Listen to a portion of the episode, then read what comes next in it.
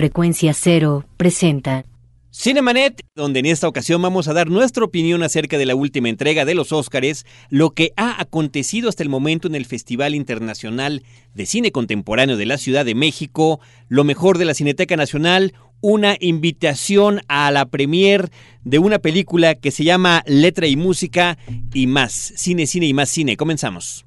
Lee Cine, vive escenas. La mejor apreciación de la pantalla grande en Cinemanet. Carlos del Río y Roberto Ortiz al micrófono. Bienvenidos. Da inicio a este programa con Roberto Ortiz y un servidor Carlos del Río. Tenemos muchas cosas eh, que platicar el día de hoy, Carlos. Muchas cosas que comentar. Vámonos a esto. Escuchen de qué se trata la premier. Esta semana tenemos una premier que te hará cantar de gusto. Music and Lyrics, Música y Letras, una película protagonizada por Hugh Grant y Drew Barrymore. Si quieres venir con nosotros, dinos el título de tres películas de estos reconocidos actores. Para ver, bailar y cantar, pantalla grande en Cinemanet. Letra y Música es una película que a la que nos está invitando la revista Cine Premier. La función de Premier se va a llevar a cabo el día 5 de marzo a las 8 de la noche en Cinemark Polanco. 5 de marzo, 8 de la noche, Cinemark Polanco. Soliciten su invitación a promociones cinemanet.com.mx. Noticias en Cinemanet. Varios días ya han transcurrido, Roberto, desde la entrega de los Óscares, la entrega número 79, una entrega que se caracterizó, reiteramos lo que todo el mundo ya ha comentado, por la presencia mexicana en particular, un hecho que inclusive la conductora Ellen DeGeneres en su primera aparición en este evento, muy bien me parece además, una, una aparición simpática, moderada, eh, menos protagónica que la de otros conductores previos, pues hizo el comentario, recién, recién empezaba la ceremonia, nos hizo el favor también de confundir a Penélope Cruz por mexicana, después se arrepintió, pero bueno, es parte de lo que se vivió esa noche. Y esa noche vivimos un momento especial cuando un Oscar que no se sabía del todo si se lo iban a dar a Martín Scorsese como mejor director. Bueno, no solamente fue el rubro de dirección, sino también como mejor película. Normalmente la Academia Carlos divide y da un premio a la película en términos de producción y al director como realización, como trabajo creativo. Y que esto confunde a veces porque uno tendría que suponer que la mejor película está filmada por el mejor realizador. Y en esta ocasión un Oscar que si bien eh, quedaba todavía en la duda, creo que uno de los momentos más emotivos fue cuando tres personajes de la meca del cine, Spielberg, Lucas y Coppola, le dan el premio a Scorsese. Y es un premio efectivamente a una película específica, Los Infiltrados, pero creo que finalmente, como se la debían desde hace mucho tiempo, es a toda su trayectoria fílmica. A toda la trayectoria fílmica de este autor que tanto nos gusta, realmente, bueno, tú y yo tenemos esta conversación recurrente acerca de sus películas, su cine clásico, Taxi Driver, Toro Salvaje, Buenos Muchachos y, bueno, de alguna manera había quien se sentía, como tú, defraudado por sus últimas cintas, Aviador o Pandillas de Nueva York, cintas que a mí me parecen formidables. Esta última de lo mejor de sus películas más recientes como director. Y él mismo, a la hora de estar recibiendo el Oscar, les dijo, ya checaron bien el sobre, o sea, vean si efectivamente es para mí, bromeando de muy buen humor y agradeciendo a toda esa gente que como él decía, hasta cuando me los encuentro en el elevador me preguntaban, oye, ya te lo mereces, ¿no? Y bueno, pues finalmente el reconocimiento llegó. Roberto, vamos a comentar para que quede en el registro de este programa la lista de los ganadores. Mejor película, Los Infiltrados. Mejor director, Martin Scorsese. Mejor actor, Forrest Whitaker.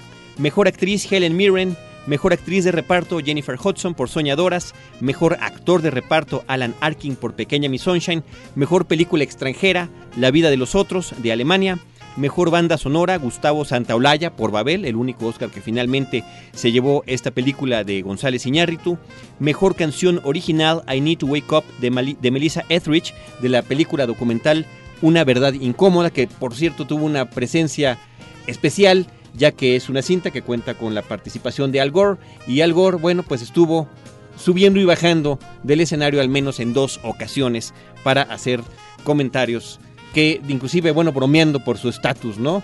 De eh, hombre que no llegó a la presidencia de los Estados Unidos. Mejor fotografía para el mexicano Guillermo Navarro por El laberinto del fauno. Mejor edición Telda Shoemaker de Los Infiltrados. Mejor guion original Michael Arndt de Pequeña Miss Sunshine. Mejor película animada Happy Feet El Pingüino. Mejor dirección de arte Eugenio Caballero y Pilar Revuelta de El laberinto del fauno. Mejor diseño de vestuario Milena Canonera por María Antonieta, la película dirigida por Sofía Coppola. Y también está Mejor Maquillaje para David Martí y Monse Ribé de El laberinto del fauno. Mejores efectos especiales, Piratas del Caribe, El cofre de la muerte. Mejor documental, Una verdad incómoda. Mejor documental corto, The Blood of Jinshu District. Mejor corto animado, The Danish Poet. Mejor cortometraje, West Bank Story. Mejor edición de sonido para cartas desde Iwo Jima. Y mejor mezcla de sonido para la película Soñadoras, Roberto. Aquí habrá que comentar, nosotros hicimos en el programa pasado y anticipando que tendríamos una cantidad de errores importantes, nuestros pronósticos particulares y eh, habría que decir también las cosas en las que pues le atinamos y en las que no. Por una parte, habíamos comentado tú por una acerca de que la mejor película sería Cartas de Iwo Jima. Yo ya estaba con el corazón puesto en Los Infiltrados y fue esta la que ganó. En el caso del director estamos invertidos. Ojalá hubiéramos hecho la quiniela juntos, nos hubiera ido mejor y a lo mejor hasta una lanita nos ganábamos por ahí. Yo dije González Iñárritu, tú mencionaste a Scorsese que fue finalmente el que ganó un par de Óscares que parece que no tenían duda, que estaban más cantados que cualquier otra cosa. Mejor actor y mejor actriz, Helen Mirren por La Reina y mejor actor Forrest Whitaker por El último rey de Escocia. Ambos habíamos eh, pues predicho eso. Ahora, esto también tiene que ver con esta predilección de la academia por aquellas actuaciones que tienen que ver con personajes reales o históricos. Aquí sucede esto último, de tal manera que estamos ante la reina Isabel de Inglaterra y estamos ante un dictador eh, de un país eh, africano. Eh, de tal forma que esto resulta muy atractivo para eh, los miembros del jurado de la academia y apuestan mucho a este tipo de actuaciones que llegan a ser eh, a veces cuando se tratan de tiempos gloriosos en la historia, fastuosas y por lo tanto con un ah, registro dramático de, un, gran énfasis, Carlos. Recordemos que eh, eso finalmente es lo que nos situó en considerar que los Óscares estaban ya muy cantados y que efectivamente en el caso de Helen Mirren era casi un hecho. Ahora está el caso de Forrest Whitaker, que realmente se asemeja muchísimo a lo que le pasó el año pasado a Philip Seymour Hoffman por Capote. Como tú comentabas, efectivamente, la interpretación de un personaje histórico, muy bien armadas las historias, las películas, pero sobre todo se trata de dos actores con una carrera muy constante en Hollywood, con altibajos en el tipo de películas en el que están apareciendo, porque no siempre a gente de su calidad, porque habría que mencionarlo de la calidad de, Forrest Whitaker y de la calidad de Philip Seymour Hoffman, estamos convencidos de desde mucho antes de que recibieran estos queridos premios de la Academia, pero requerían papeles protagónicos importantes en películas como esta para que quedara plenamente consolidado. Ahora, no siempre los personajes eh, reales en el caso de la literatura, son realmente convincentes. Recordemos que en una ocasión Nicole Kidman interpretando a Virginia Woolf ganó el Oscar por una nariz. En realidad fue por eso, por el maquillaje, y ahí me parece exagerado. Sin embargo, en compensación, tenemos que decir que Nicole Kidman era de las mejor vestidas esa noche, con un traje rojo pegado a su cuerpo lucía hermosísima. Encantadora como siempre, somos fans absolutos de esta mujer. Mejor actor de reparto, Roberto, tú mencionaste a Eddie Murphy, que era el que además parecía que se lo iba a llevar. Yo sí, ahí fue una de las importantes que la tiene Alan Arkin, que parecía que no se lo llevaría. Eh, venía con su discurso preparado, inclusive para poder leerlo puso su Oscar en el piso en, un, en una cuestión, pues la verdad, bastante curiosa. Reconocimiento a una trayectoria actoral. Así es. Mejor actriz de reparto, Roberto, yo había mencionado a Adriana Barraza de Babel, tú mencionaste a Jennifer Hudson de Dreamgirls, de Soñadoras, y efectivamente fue la que ganó. Aquí yo sí quisiera hacer un comentario curioso de que en, en este rubro en particular de actrices de reparto, le encanta a la academia votar por el melodrama. Sí. Y en este caso, ya ves que pasan los clips, pequeños pedazos de las películas antes de anunciar a la ganadora. Tres de las que pasaron estaban llorando en la película, en el pedacito que pasaron. Y la que ganó, pues fue a llorar en vivo, porque era, fue esta mujer Jennifer Hudson, que no sé qué tanto mérito tenga, ¿no? Este tipo de ascenso, pues eh, participante en un concurso como American Idol, después un papel en una película donde aparece haciendo lo que sabe hacer, que es cantar, y que se lo entreguen. Por lo pronto tendremos que anotar que viste muy mal. ok. Mejor guion original, El laberinto del fauno dije yo, tú dijiste Little Miss Sunshine, la pequeña Miss Sunshine fue efectivamente la que ganó, una consentida de la crítica gringa. Mejor guion adaptado definitivamente no le, no le atinamos. Niños del hombre, dijiste tú Little Children, Los Infiltrados fue uno de los Oscars importantes que se la llevó. Y este Roberto, yo creo yo quiero hacer una mención especial a esta predicción tuya que hiciste, mejor película extranjera con tantas nominaciones que tenía El laberinto del fauno, con siendo además la película que se llevó el primer Oscar de la noche. Empezamos con eso con un gran augurio.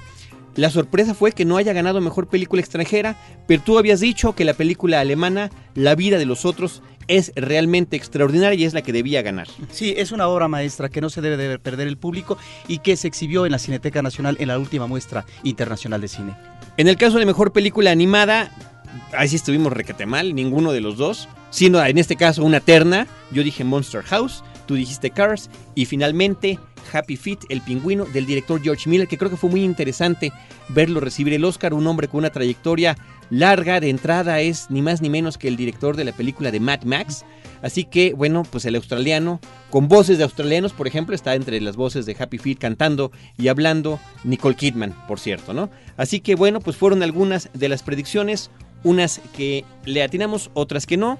Eh, ¿Qué te pareció en general este evento, Roberto?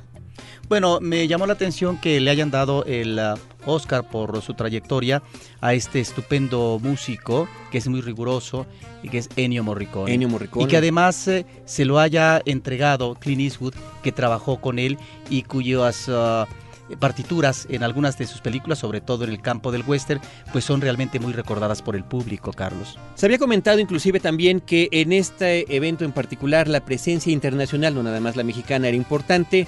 Bueno, pues quedó también ahí constatado con el recibimiento del premio honorario, el Oscar honorario para Ennio Morricone, una trayectoria también importantísima. Importante también, efectivamente, y además muy sentida, muy poco solemne, eh, muy agradable la presentación que hizo de todo esto el director y actor Clint Eastwood.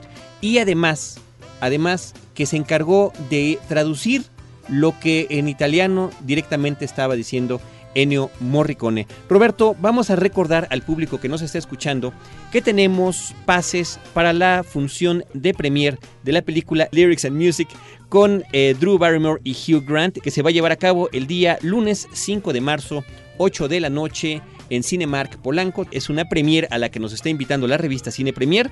Otros datos curiosos, Roberto, de esta presentación, pues bueno, podría ser este coro de los efectos de sonido que me pareció Ah, está muy bien. muy, muy ocurrente, muy interesante, haciendo con voces y sonidos los efectos sonoros desde despegues espaciales, naves, eh, viento, gritos, etcétera. Bastante, bastante interesante. Pues hubo cosas curiosas, Roberto, en esta entrega.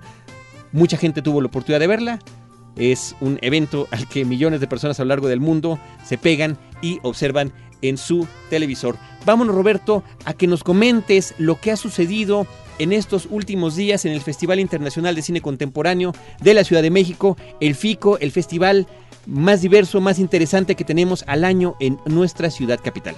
Bueno, hay mucho que ver, es imposible de cubrir ni siquiera un 20 o 30% del uh, total de las películas, porque son más de 200 entre cortos, medios y largometrajes. Está, eh, por un lado, la selección oficial de ficción, están las uh, participantes en documental, en la sección oficial están las galas, la retrospectiva de Robert Bresson, que ya mencionamos eh, la vez anterior, El País Invitado, Argelia, ¿no? que eh, exhibió algunas películas interesantes de este país.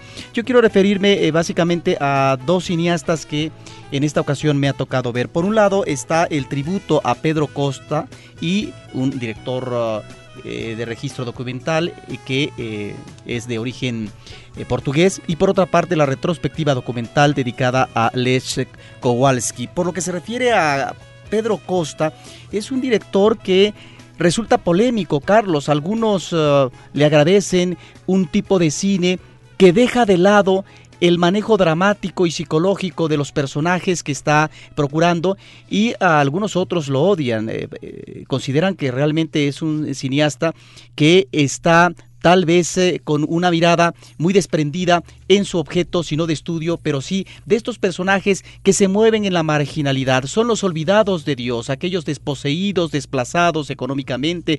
Bueno, varias de sus ah, películas nos remiten a un barrio de Lisboa, en donde encontramos a eh, personajes que apenas sí sobreviven y que están eh, viviendo en un lugar que próximamente va a ser derruido por la modernidad. Son situaciones extremas las que nos presenta en sus películas Pedro Costa, Carlos. Por ejemplo, una película como Huesos del 97 es eh, implacable en eh, la visión que hace de un niño que va a ser muy desventurado, una madre que vive en la pobreza y que en la desesperación pues trata de matar a su bebé abriendo la válvula del gas casero. Imagínate que ese niño lo que viene a continuación es un itinerario muy azaroso, pero un azar no beneficioso, porque bueno, efectivamente va a ser rescatado por el padre, pero a continuación el niño eh, va a vivir en la calle, eh, va a alimentarse por eh, almas caritativas y finalmente va a ser vendido en más de una ocasión. Ese es el tipo de personajes que presenta Pedro Costa. Por otro lado, está una película también interesante que es En la habitación vacía, creo que se llama esta película del 2000, en donde vemos un personaje muy interesante, pero que es ah, implacable la visión que tiene de él Pedro Costa, porque es una heroinómana, una mujer que vive en este barrio que va a ser demolido con su familia y que trata de salir adelante vendiendo verduras y sobre todo lechugas, ¿no? Va de casa en casa tocando puertas. Es la miseria la que se impone y la que difícilmente va a, superarse.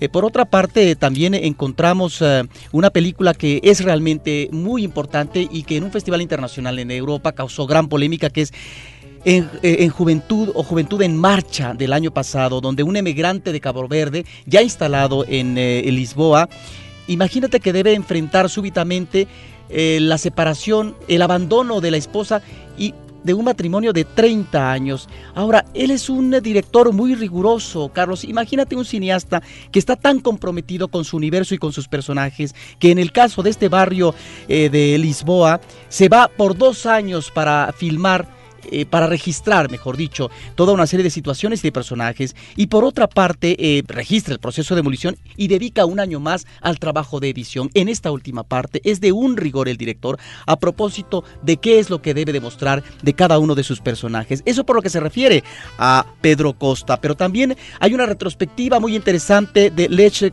Kowalski, un cineasta de origen eh, inglés que se forma en los Estados Unidos y que después se exilia en Francia y al que le ha tocado una serie de documentales que han tratado de acercarse al fenómeno punk, de tal manera que hay películas que son obligadas de él sobre eh, lo que fue la primera gira en Estados Unidos eh, de Sex Pistols, este grupo eh, irreverente, contestatario, etcétera, y otras películas también importantes. la pregunta sería, ¿Este director asume una posición política o más bien tiene una tendencia anarquista, suelta, eh, desbordada? Yo vi una película muy breve de él que se llama Diario de un hombre casado, donde vemos a un personaje, hombre casado, como de 30 años, que tiene una vida rutinaria y que se aplica al sadomasoquismo. Es realmente impactante ver cómo no hay otra salida en esa realidad de soledad por parte del personaje. Es de alguna manera, eh, yo creo, una metáfora de esta sociedad estadounidense enajenada y que eh, cumple ritualmente esta devoración en el sexo que no lleva más allá de una satisfacción inmediata. Y por otra parte, me tocó ver eh, Gringo, Historia de un Yunki, que es, ah, un que es ah, realmente una película interesantísima, desoladora a propósito de los adictos, de los maleantes. vemos en un momento dado como mata a, uno de estos hombres que se dedican al tráfico de drogas. Realmente interesantísimo. Y finalmente, pues las películas que estuvieron en el apartado del premio Jean Vigo, pues eh, ni más ni menos una película de este cineasta de los años 30, un clásico que es Cero en Conducta. Estuvo también una película que eh, da placer volver a verla. Bello, el bello Sergio del 58 de Claude Lelouch, que es el arranque de la nueva ola francesa eh, a fines de los 50 en Francia.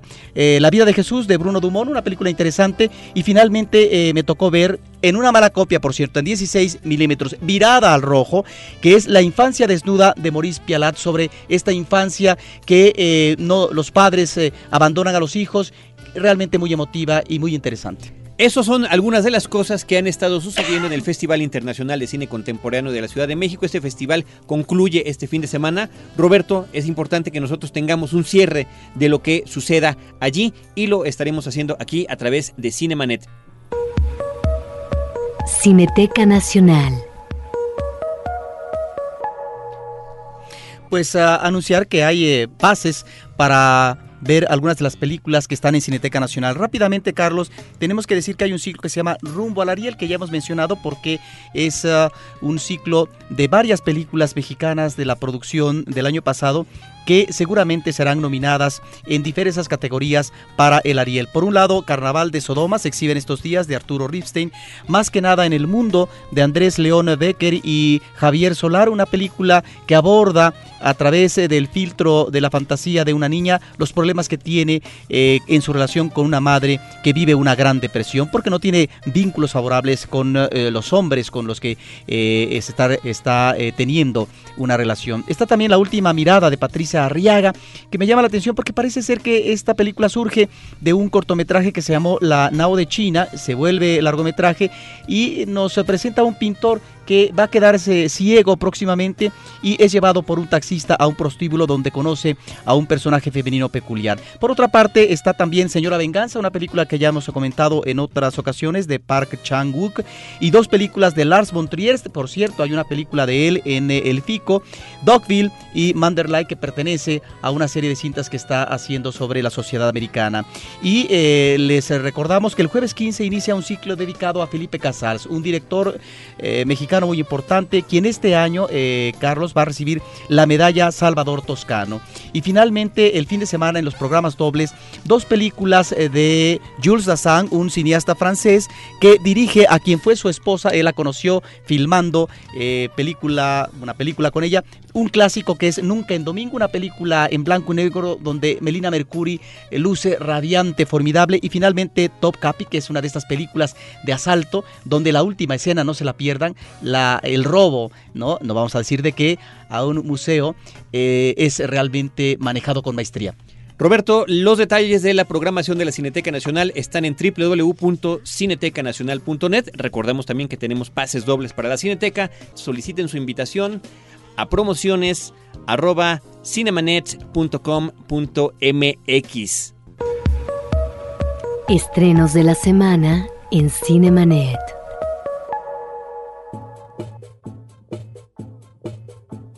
La génesis del proyecto fue en reacción a otra película que no pude levantar, era una película más grande de presupuesto. Tramamex es definitivamente una provocación, eh, creo que es sobre nuestra tendencia a ser como extrovertidos y azotados eh, en nuestras relaciones ¿no? y en cómo nos relacionamos entre nosotros.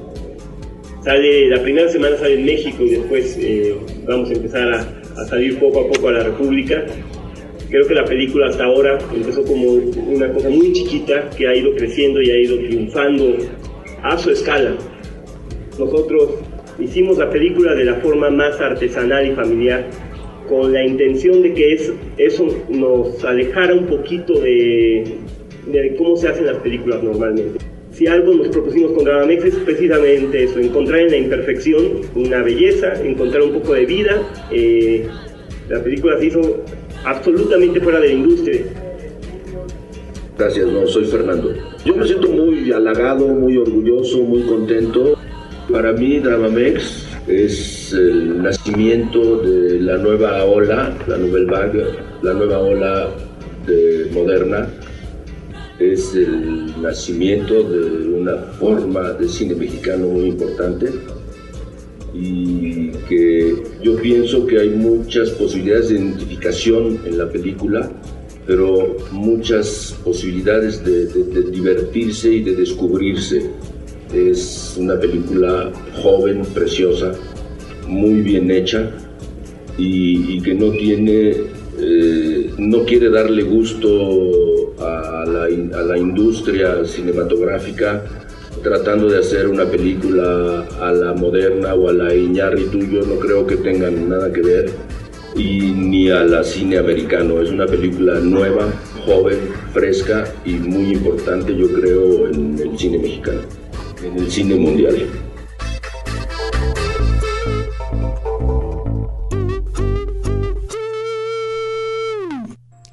Pues esto que se escuchó, Roberto, fue por una parte los comentarios de Gerardo Naranjo, director de la película mexicana Dramamex, película de estreno, por eso lo incluimos en este segmento del programa.